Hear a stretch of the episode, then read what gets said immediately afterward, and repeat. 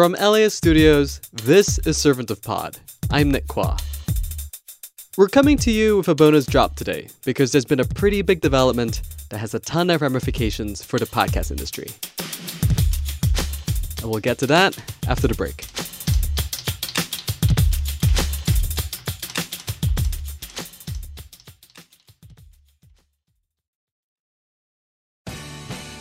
The LAist Spring Super Sweeps is happening now. You can win amazing prizes while supporting your source for local fact-based journalism. One lucky grand prize winner will get to choose a brand new Lexus or $25,000 in cash. Other prizes include an electric bike from Juice Bikes and $1,000 gas gift cards. Your donation of $60 gets you one entry to win, and the more you give, the more entries you get. Donate now at LAist.com/sweeps. LAist has a new live event series with the James Beard Foundation. We Are Where We Eat will go behind the scenes of some of your favorite LA restaurants to find out how and why they do what they do. I'm Austin Cross. Join me for the first event where we'll explore how restaurants help make a neighborhood, and we'll all have something delicious to eat afterwards. It's May 22nd at the Crawford. Get your tickets now at LAist.com/events.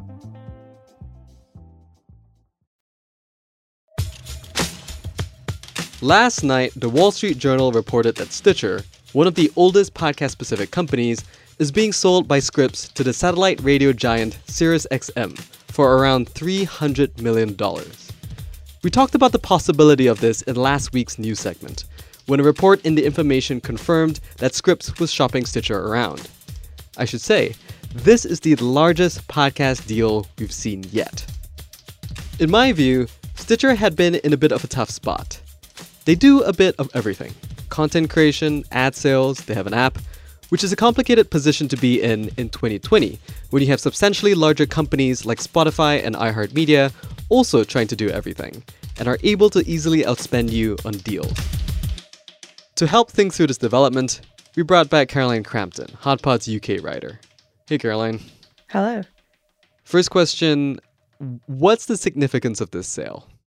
I think its size is pretty significant. And I think as well what it represents about the moment we're in at the moment, extreme consolidation, it feels like. Yeah, and Stitcher for the longest time had been this interesting end-to-end company. And nowadays, like when everything is super hyper-corporatized and you can't really compete unless you have a lot of money, you probably don't have a really clear path to do very much. And so this kind of strikes me as almost like an inevitable outcome. Do you feel the same way? Yeah, that sounds fair to me. I think I could see a pathway for Stitcher maintaining its position, but I couldn't necessarily see a pathway for them to grow, as you say, with these really big spending, massive companies coming in above them, as it were. So I suppose this deal does provide a path for the entities within Stitcher, the various sort of constituent networks like Earwolf and the My Favorite Murder people and so on. It gives them a path to growth that maybe they didn't have in its previous incarnation. Absolutely. And I think it's sort of worth noting that Stitcher, for the past couple of years, at least since Spotify started making its major acquisitions, I think its big sort of differentiating point was its robust ad sales force. I don't think there was any other company in the market that had that depth of history and expertise. And so it does feel like, at the very least, SiriusXM is picking up a sales force that nobody else has. And that kind of, to me, feels like one of the main points of this sale. I think that's a really good point. I think that there's a depth of experience with Stitcher's institution and also some of the people there that a lot of companies that have got into podcasting very quickly and very recently just don't have. What do you think this means for the way we should think about SiriusXM? So SiriusXM is the major satellite radio company. They also own Pandora. They recently made another podcast acquisition in Simplecast, which is kind of a back-end hosting technology platform company. This feels like a deal now, think later kind of thing. I am not sure how they're going to manage all those different brands at the same time, which suggests, at the very least, that there will be some changes coming to Stitcher, at least in the medium future, I think. Yeah, I think that, as I think we said last week, Stitcher is fairly unusual these days in being a kind of end-to-end podcast operation. They have that ad sales element, but they also have a pretty, reasonably used app They also have the content, and they have some pretty decent IP in there as well. So they sort of had a little bit of everything. And since SiriusXM already owns all those other things, as you said, it's kind of hard to see how they're not now duplicating some of that. So Stitcher has been, historically, when I've spoken to a lot of podcasters in the past, for the most part, they've been good partners. They've been sort of really agreeable, non-hyper-aggressive corporate partners in their sort of creative collaborations with creators. I feel like that's going to be a really interesting canary in a coal mine to see whether Stitcher's culture will change as a result of this new ownership. But what are the other things that you will be watching moving forward about the way the sale will affect Stitcher? That's definitely a big thing. Stitcher does have that reputation for being the good guys, if you want to put it that way. Which is ironic, because I feel like they used to be the sort of like symbol of corporatization in podcasting, yeah. Like in 2017. If you were a comedian and you were selling out, you did it with Stitcher. Totally. And obviously, that's changed quite a lot, given the other acquisitions and so on that we've seen. I do think that the path that SiriusXM eventually works out for themselves is really, really important to watch out for. Are they going to join Spotify and iHeartMedia in this sort of big race to buy up exclusive content? Are we going to see more Joe Rogan type deals, which is not traditionally something that Stitcher's really gone for, those really, really big money talent acquisitions? But with that power behind them, is that now the strategy? I think it's inevitable. I think that's definitely a strategy, because SiriusXM fundamentally is in the sort of radio talent business. Their strategy is to throw sort of money at big name talent. Howard Stern being sort of like their sort of diamond in the set there. And so it does feel like this, at the very least, we will see that kind of competition from SiriusXM in these sort of quote unquote higher end deal making processes. I also think there's something interesting that we should watch out for with the branding, with all these different existing companies that they've now acquired. Simplecast has probably less name recognition than Stitcher, but not none. Is Stitcher going to continue as the SiriusXM podcast division, or does it become SiriusXM Podcasts? I think is interesting. What do we gain and what do we lose from this as consumers? I think there is going to be a bit of a, is this the end of the old podcasting times?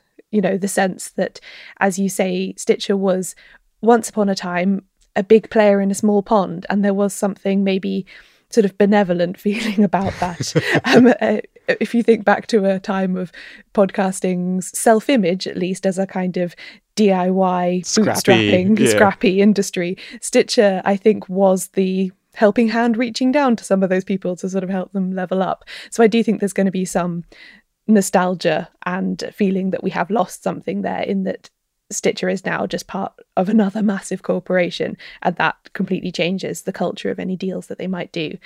In terms of what this might be the beginning of, or what we might gain, I think for a certain type of person, and I'm thinking mostly celebrities, influencers, sports stars, that kind of thing, I think the market for their podcast just heated up once again.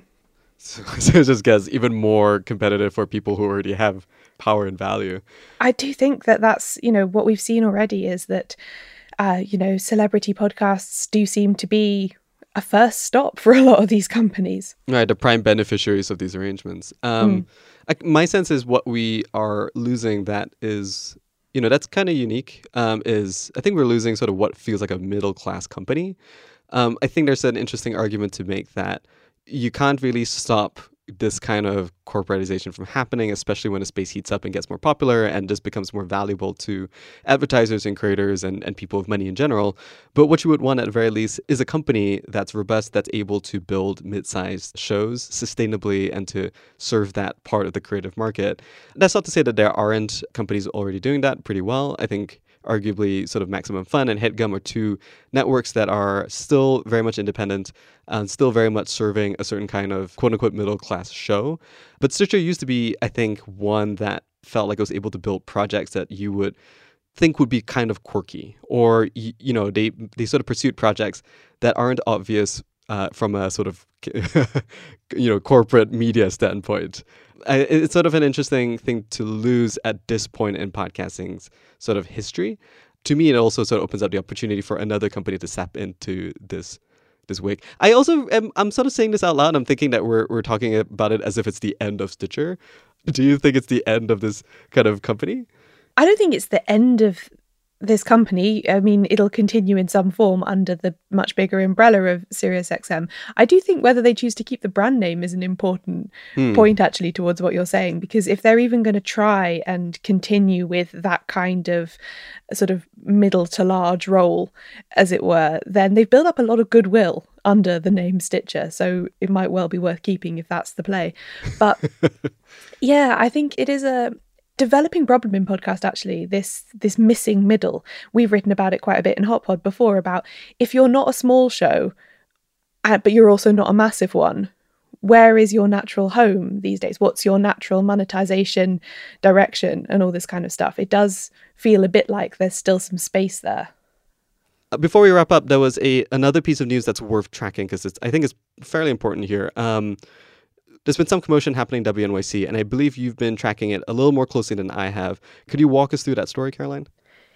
Yeah, so this in recent times has its origins in the appointment of a new editor-in-chief for WNYC, who is Audrey Cooper, who joins from the San Francisco Chronicle.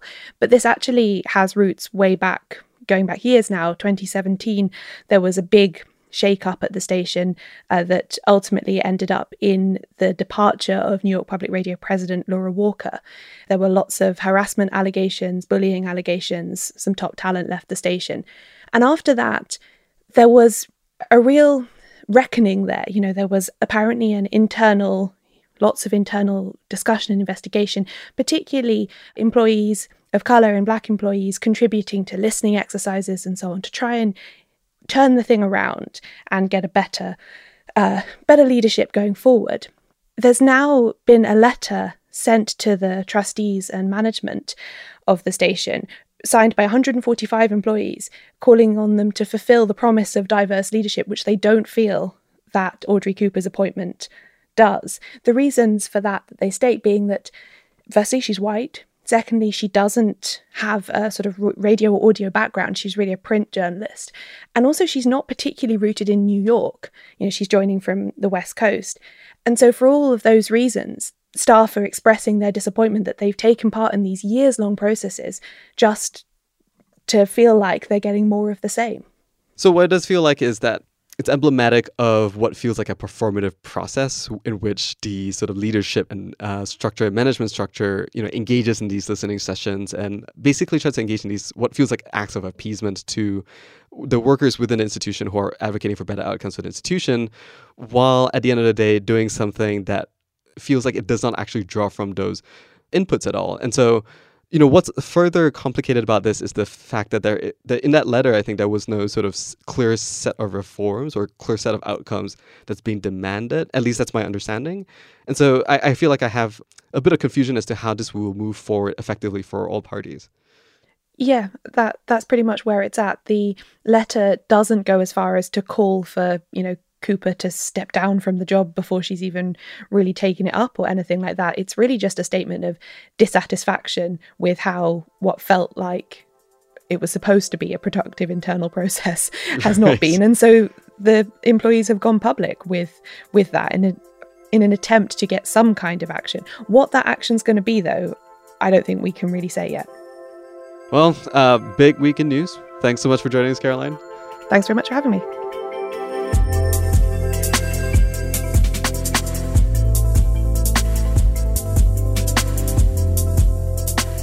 Servant of Pod is a production of LAS Studios. In keeping with the theme, we have a new episode coming out tomorrow where I talk with Hank Green about big money in podcasting, which, you know, great timing.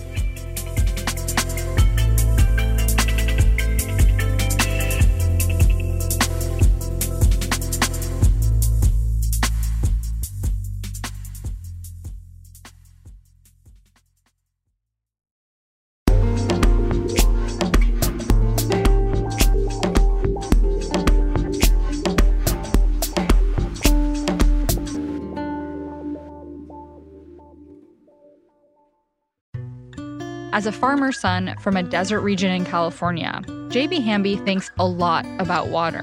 I spent a lot of time digging up history, particularly about water, which is the origins of the Imperial Valley. How this 28-year-old became the youngest lead negotiator on the Colorado River ever, and how he could shape the most consequential negotiations to date. Listen to Imperfect Paradise, The Gen Z Water Dealmaker, wherever you get podcasts.